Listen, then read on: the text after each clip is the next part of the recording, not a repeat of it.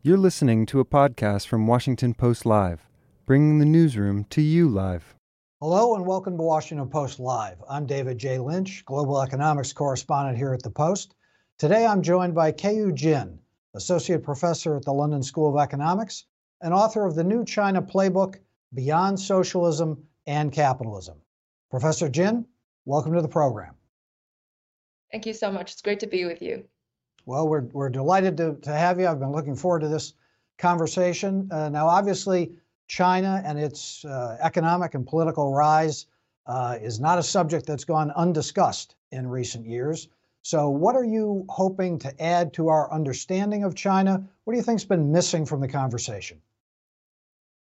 Well, you know, for the longest time, there have been a lot of predictions about China for the in the last 30 years, and every time uh, we seem to have gotten it wrong. So maybe we have to ask ourselves: Is our understanding of how the economic system works actually correct? Is there only really one model of market capitalism in the world that can work?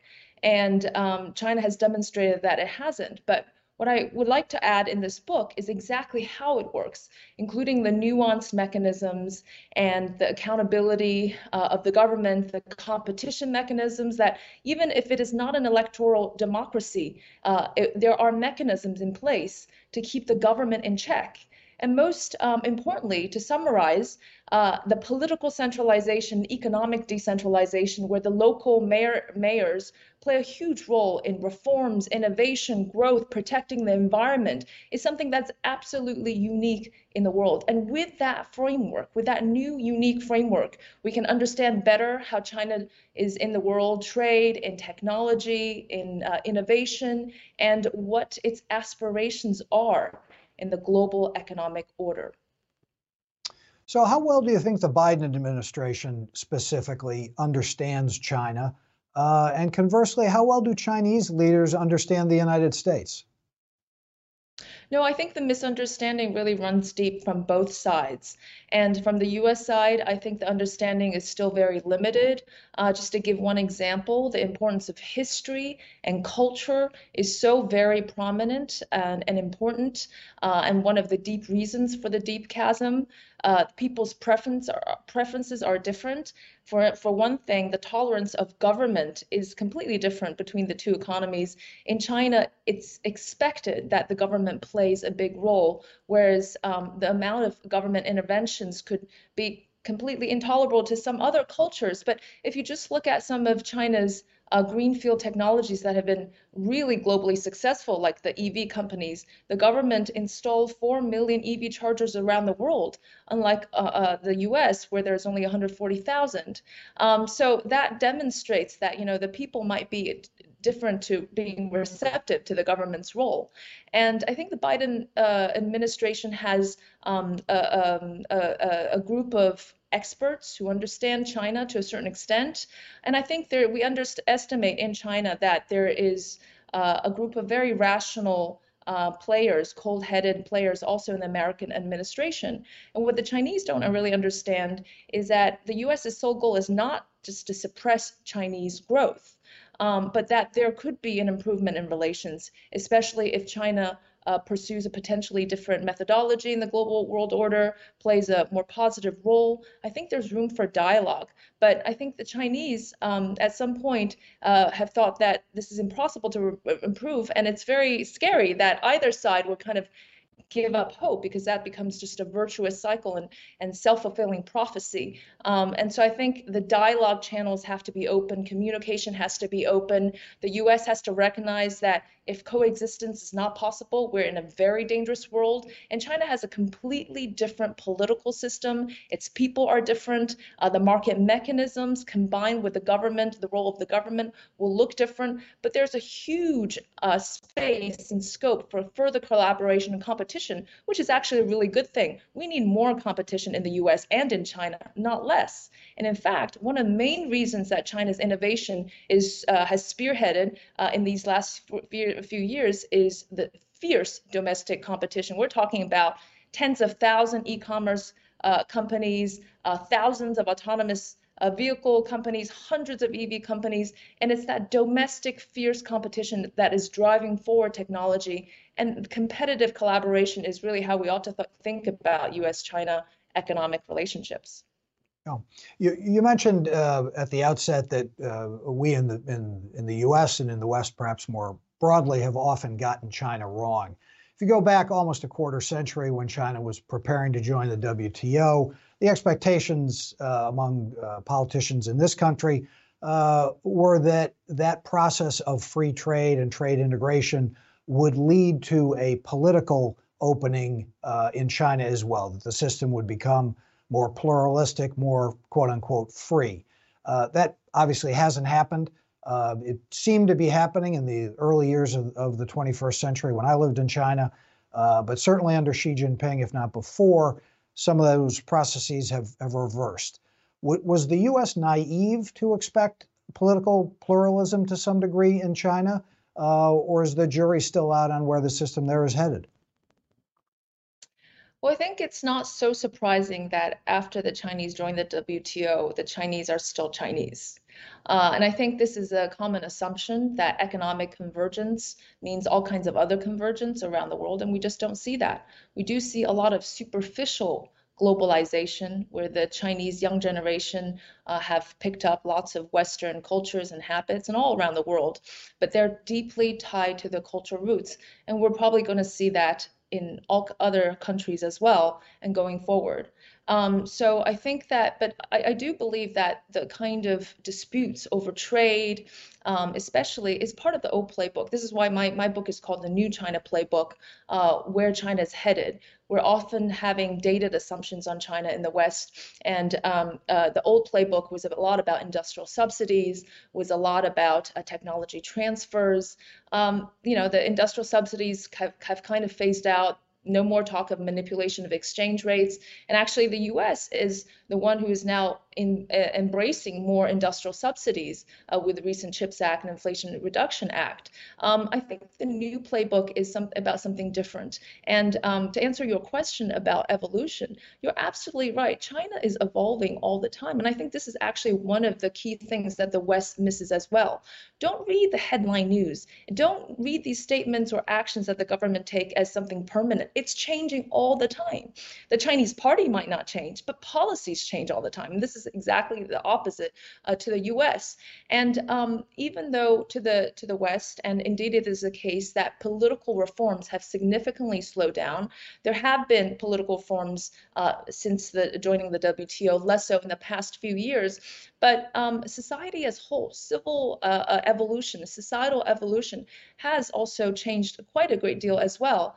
Um, but you're right. I think uh, the challenge going forward for China is can we actually have more political reform? Because I think, you know, to, to speak about uh, the economy going forward. Lots of people in the West compare China to the Japan in the 1990s, and I simply don't agree with that. There is a huge amount of scope for development in China with the 600 million people that haven't reached middle income uh, by international standards. Service is only accounting for half of GDP compared to 80% uh, in US or Japan, and the many, many distortions. But what's really important for China to actually realize these economic potential is further political reform. And that is, I think, uh, as you rightly pointed, have slowed down. And also, how do you manage an increasingly complex society like China? In the hmm. past 40 years, the whole nation was geared around one national goal, which was growth. Today, no longer. Diverse opinions, diverse desires in life, much harder to manage. I, I want to ask you about the innovation uh, part of this as well in terms of economic development. Uh, as you suggested, there's been a, a flowering of, uh, of competition and progress in the, the, electric vehicle space and, and elsewhere. Uh, but the innovation record, I think, more broadly, is, is a bit mixed. The, the first flight of the uh, long gestating C919 commercial aircraft, which had been in development seemingly forever, finally occurred uh, a week or so ago. Um, but the engines are, are still made by US uh, and European manufacturers. The Chinese, I think, have, have struggled on uh, on that front. Uh, and efforts to develop the most advanced semiconductors, despite uh, generous government uh, subsidies, uh, have yet to really bear fruit. So, what what do you see as the link, if any, between the need for greater innovation and the need for political liberalization at the same time? Can, can you have one without the other? Yeah, actually, this is one of the um, what seemed to be an irreconcilable paradox to the Western eye that somehow you have more uh, regulations from the government, and there's a perceived notion of anti-business in, in China in the last few years. And at the same time, the government is pushing for technology innovation uh, when it is, whilst it is cracking down on its technology companies. This is why we need a much more nuanced view about China. That's why we need to separate the hype from the reality and the macro from the micro. These things can actually coexist. So you've rightly pointed out that some of these traditional technologies in high tech uh, where China has a latent disadvantage, um, has taken a long time to catch to the world frontier. But Chinese technologies, especially um, successful in greenfield technologies, especially like renewables, and it's very important to distinguish, you know, application kind of technologies and high tech and groundbreaking technology. So a point that I made in my book is that China can actually master high tech uh, because that takes you know accumulation of skills, the STEM students, the engineers, the huge market, all of which China has. But groundbreaking technology is quite a bit of different thing, and this is where China lacks the U.S. And I want to argue that it is part in part because of the civil society. You know, we in China have 5,000 years of, of history, but still an important impatient nation where they've seen quick results and easy wins very fast in the last 40 years. But for basic research, for these uh, long and uncertain uh, cycles of investment, you really need patient capital and patient nation. So, in, in recent months, uh, prominent lawmakers from both parties uh, on Capitol Hill have advocated a ban on the social media app TikTok, have uh, talked of prohibiting Chinese companies from uh, acquiring U.S. farmland. And the argument in both cases has been look, there's, there's no such thing as a private Chinese company, that because of the nature of, uh, of the Chinese Communist Party, uh, and the presence of uh, party cells in Chinese uh, companies. At the end of the day, uh, the party calls the shots, and so uh, we in the U.S. need to be uh, on guard against this. Are are the lawmakers who worry about this wrong to do so? how do you see the party's ultimate control over these private, ostensibly private companies? Well, I don't quite agree with this um, characterization that private companies are not private. Um, but it's true that when you get into a Chinese system where you have to deal with local governments all the time, you know, what do you call that? Uh, the local officials um, some of them have a stake in your company, but many of them they don't. But they help the companies coordinate supply chains, attract talent, and then build mini Silicon Valleys all around the country. And they're helping the entrepreneurs. Sometimes they take a stake, sometimes they don't, sometimes they cash out within a year. It's not these kind of long-term subsidies that really characterize the Chinese uh, uh, model today. Now, that said, it is true that state-owned enterprises often have a minority or indirect stakeholder in some of these companies. And if you look at the data, um, a lot of the capital has links to state-owned enterprises, but state-owned enterprises are also run like modern corporations these days. And so I think it is, you're right, that is a very blurred line. This is the kind of uh, the point that I make in the book, but you know, private companies in the end make their own decisions. Otherwise, they won't be that successful in China. These companies are some of the most successful companies in the world. Uh, so that that you know they they have these modern organizations. Um, and you know one really important statistics is 30 years ago. 30% of the wealth belonged to the private firms, private sector. Today, 70% of the wealth belongs to the private sector, which is also providing 80% of the jobs, 70% of national output, and the majority of innovation. Uh, so where do you draw the line? But if you look at the U.S., U.S. subsidies to firms are companies are enormous. Tesla, SpaceX benefits billions. Um, Amazon, you know, the list goes on and on. Uh, GE. Uh, so so how do we really draw the line? Right, but uh, not to belabor this, but at, at, the end of the day, doesn't the party call the shots? I mean, if if I'm a Chinese executive running TikTok or XYZ Corp, uh, and and the party wants me to do something in the interests of of the nation or the interests of the party, I can't say no. Oh, uh, you're probably right. I'm not sure that uh, this is also not true for some companies in the US or other uh, places as well. I, am just not an expert on exactly how this goes, but we're talking about 20 million private companies. There are a few in certain strategic areas, sensitive areas that I'm sure is the case, um, but you know we have to look at the wider scope, and you can't penalize every single private company and accuse it of having the state being making the call. I don't think that's really realistically true. Okay, let, us talk about demographics. Uh, there's been an expectation uh, until recently uh, for some time that China inevitably would become the world's largest economy, surpassing uh, the U.S., which has held the the, uh, the mark for some time. Uh, but China's working age population has crested and is now in decline. much of this can, of course, be traced to the controversial one one child policy that the, the party uh, promulgated uh, for the past several decades. How much of a uh, of, of, a problem uh, will demographics be for the continued development uh, of the Chinese economy? The country is worried about its aging, but um, I don't think demographics make it to the top three big economic challenges for China. I think there are a few more important others. If demographics didn't explain economic growth on the way up, it's probably going to not explain uh, its way uh, downward. I'm more worried about the huge uh, education skill mismatch of the young.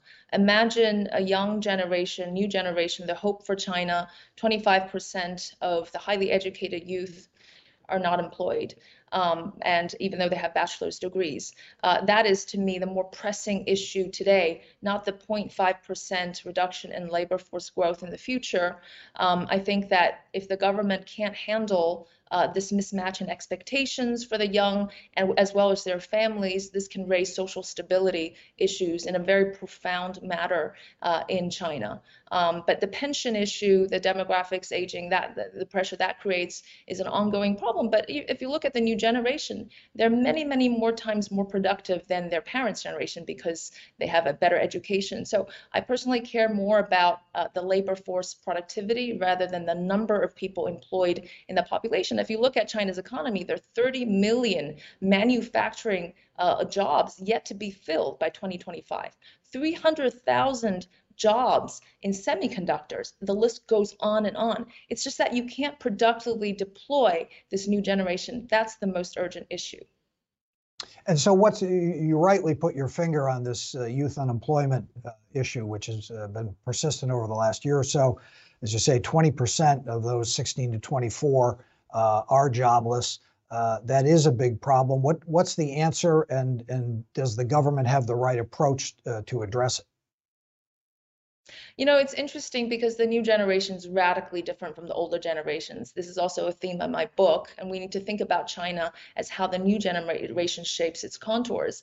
The generation that of Foxconn workers that opted for three uh, shifts per night is gone. This is not the new generation. They're highly educated, they're privileged, they're confident, they're not willing to work or uh, take up a lot of these occupations. And so for me, this is also a cycle of renewal. It's not a bad thing for China as some of these jobs are passed down to other countries in, in the neighboring countries. But more specifically, what the government can do is expand service industry. Service industry uh, actually absorbs 30% of college students or 30% of the service workers are with bachelor's degrees as opposed to 12% in manufacturing. And this is in healthcare, culture, entertainment, finance, etc. This is the jobs that can be available to the new generation. Also, the blue collar, the vocational training doesn't really have a high standing socially for the Chinese society. But China looks to Germany as a model. China does not look at the US, what it perceives to be a financialized, property oriented knowledge economy, is not the model for the Chinese government,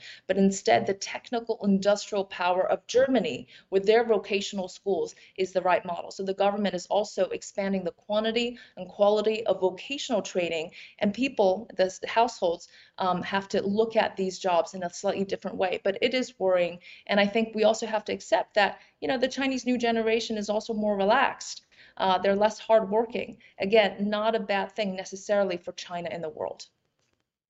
Now, in in the end of the book, you write that the this new generation uh, ultimately is going to push back on uh, on the government's government knows best uh, approach to, to running the country. What do you think is going to happen when this new generation demands uh, a greater say in uh, in how things are done, uh, pushes for more self-determination? I think was the the term you used. What's going to happen when that demand collides with the party's traditional approach? This is an excellent question. I can't say uh, that I know the answer to this question for sure, but I think it's an important development to watch. Um, as many international surveys show, uh, this generation is tolerant, more tolerant, much more open-minded, care much more about social values, and I think they are a bridge uh, between China and the rest of the world. That's the positive force, that their values converge more with the values of the new generation of other parts of the world, much more than the previous generations. But again, this mismatch, this high unemployment, this lack of wanting to be married and have kids because of the present anxiety are some of the real key uh, challenges facing this generation for the Chinese government as well. Um, but it would be also interesting to look at politically what their sense is, because I have to say that the new generation is also observing the West, the Western democracies, and how they're how they are doing. I, I'm afraid to say that they do not find inspiration uh, in that model either. If you look at the international surveys again, uh, ever since 27, uh, the new generation have turned, have made a, a, a, a kind of um, a radical change in their view about the party systems and uh, the democracy, electoral democracies in the West. And that sentiment is going to con continually going to evolve uh, along with U.S.-China relations, geopolitics, and of course how democracies do all around the world. So it's it's not clear that they desire is something completely and radically different for China. But what we can hope for is there has been political reform in the past, and there still might be more political reform in the future with a new generation of leaders. Yeah, Xi Jinping doesn't doesn't seem to have much of an agenda for political reform. But what sort of thinking do you think is going on below his level, perhaps in in uh, the Central Party school or, or uh, Chinese think tanks? And and what's what would be a conceivable evolution of the Chinese political system? Because I take your point that uh, many Chinese have no interest in, in the American model. Um, but there have been thinking for a long time, I think, at least in the US, that China might perhaps someday follow the East Asian model, the sort of liberalization that you ultimately saw in South Korea, Taiwan, Singapore, admittedly smaller polities, but a, a changing, more pluralistic environment. What, when you look 10, 20 years into the future, what, what do you think is conceivable for China? This is an extremely hard question, I have to admit. Um, part of the reason is I'm not an expert, that I haven't delved deeply into these political reform issues. Um, but first of all, let me just talk about the short term. I think let's not underestimate, despite the headline news and all these grandiose rhetoric, etc., the economic pragmatism pragmatism has returned is going to take hold for the next three to five years because China's economy is is in a completely deplorable situation. There is some kind of rebound, but just not at all as people expect. And it's probably going to be worse next year. And this has a lot of implications on a number of issues. First, um, you will hear a lot about security concerns, but mind you, the security department, economics department are two separate departments in China, somewhat to a certain degree in the US as well. They don't coordinate with each other. Once they are really encountering each other, um, countering each other in major ways, then the top leadership will come out to coordinate. So watch out for economic pragmatism returning, meaning that China is going to try to balance out um, uh, these issues, improve relations with the West, especially with Europe to the extent it can, um, and really uh, embrace that local dynamism that we talked about on the ground. Uh, I think that will still take priority uh, in the next few years. Really, in the long term, you know, China has this incredibly strong uh, uh, apparatus, the political, economic apparatus that has evolved a great deal but the foundation is very similar to what it was you know even a thousand years ago. There was economic decentralization uh, that long ago. And i just don't see that kind of centralized political approach really changing much. China is a very large country compared to South Korea or you know, likes of Singapore as an example, I'm not sure people are convinced, even inside China, that a full-scale liberalization um, uh, is really feasible. I just don't see radical changes to the political system in the next 20 years unless something radical happens to the economy. Um, and I think, despite what people predict, the economy will muddle through. If they manage to put uh, push through these more reforms, like the financial system, for example, and having 600 million people becoming middle class, then the political system is more uh, stable than uh, ever. If there's something radical happening, then you know it's an open-ended question. And, and you mentioned the economic problems, and, and certainly China has has a long list uh, been trying to make a, a, transformation from the export dependent manufacture, manufacturing heavy system to something more oriented toward uh, domestic consumption. That's had sort of fitful, fitful progress, but not complete uh, success yet. How great is the danger that China ends up, as many other developing countries have over time, stuck in what the World Bank has called the middle income trap, where you advance to a certain level, uh, about where China is today, but never quite make the full leap to the level of uh, Japan, Europe, the United States?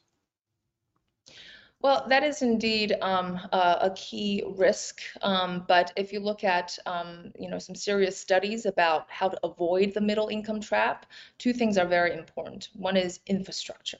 Uh, this could be physical infrastructure, but I would actually expand that to include digital infrastructure for the modern age. And the second is human capital. Um, lots of countries get into the middle income trap because they can't um, have, they don't have sufficient uh, measures in both. Uh, China is not the case. Um, there, there's both human capital is improving uh, a bit. You know, a fat, the, the, diplomas have raced ahead of the economy, as we've seen uh, with the youth uh, education problems.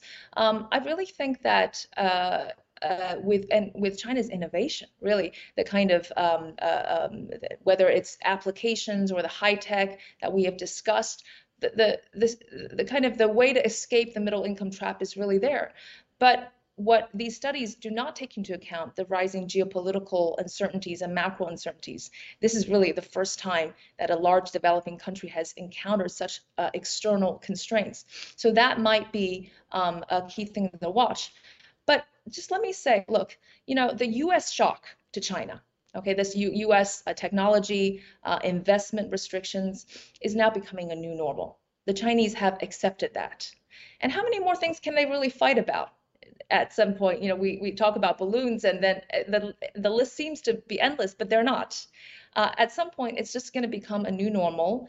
And uh, I, uh, my prediction is that um, they will stabilize the relationships because the U.S. also does not want to have confrontation with China. And China will focus on its economy, but also developing a parallel technology system. And don't underestimate China's huge domestic innovation ecosystem. It's so important to have these um, uh, downstream players like the autonomous vehicle, EV, the, the clients be very close to upstream players like semiconductors.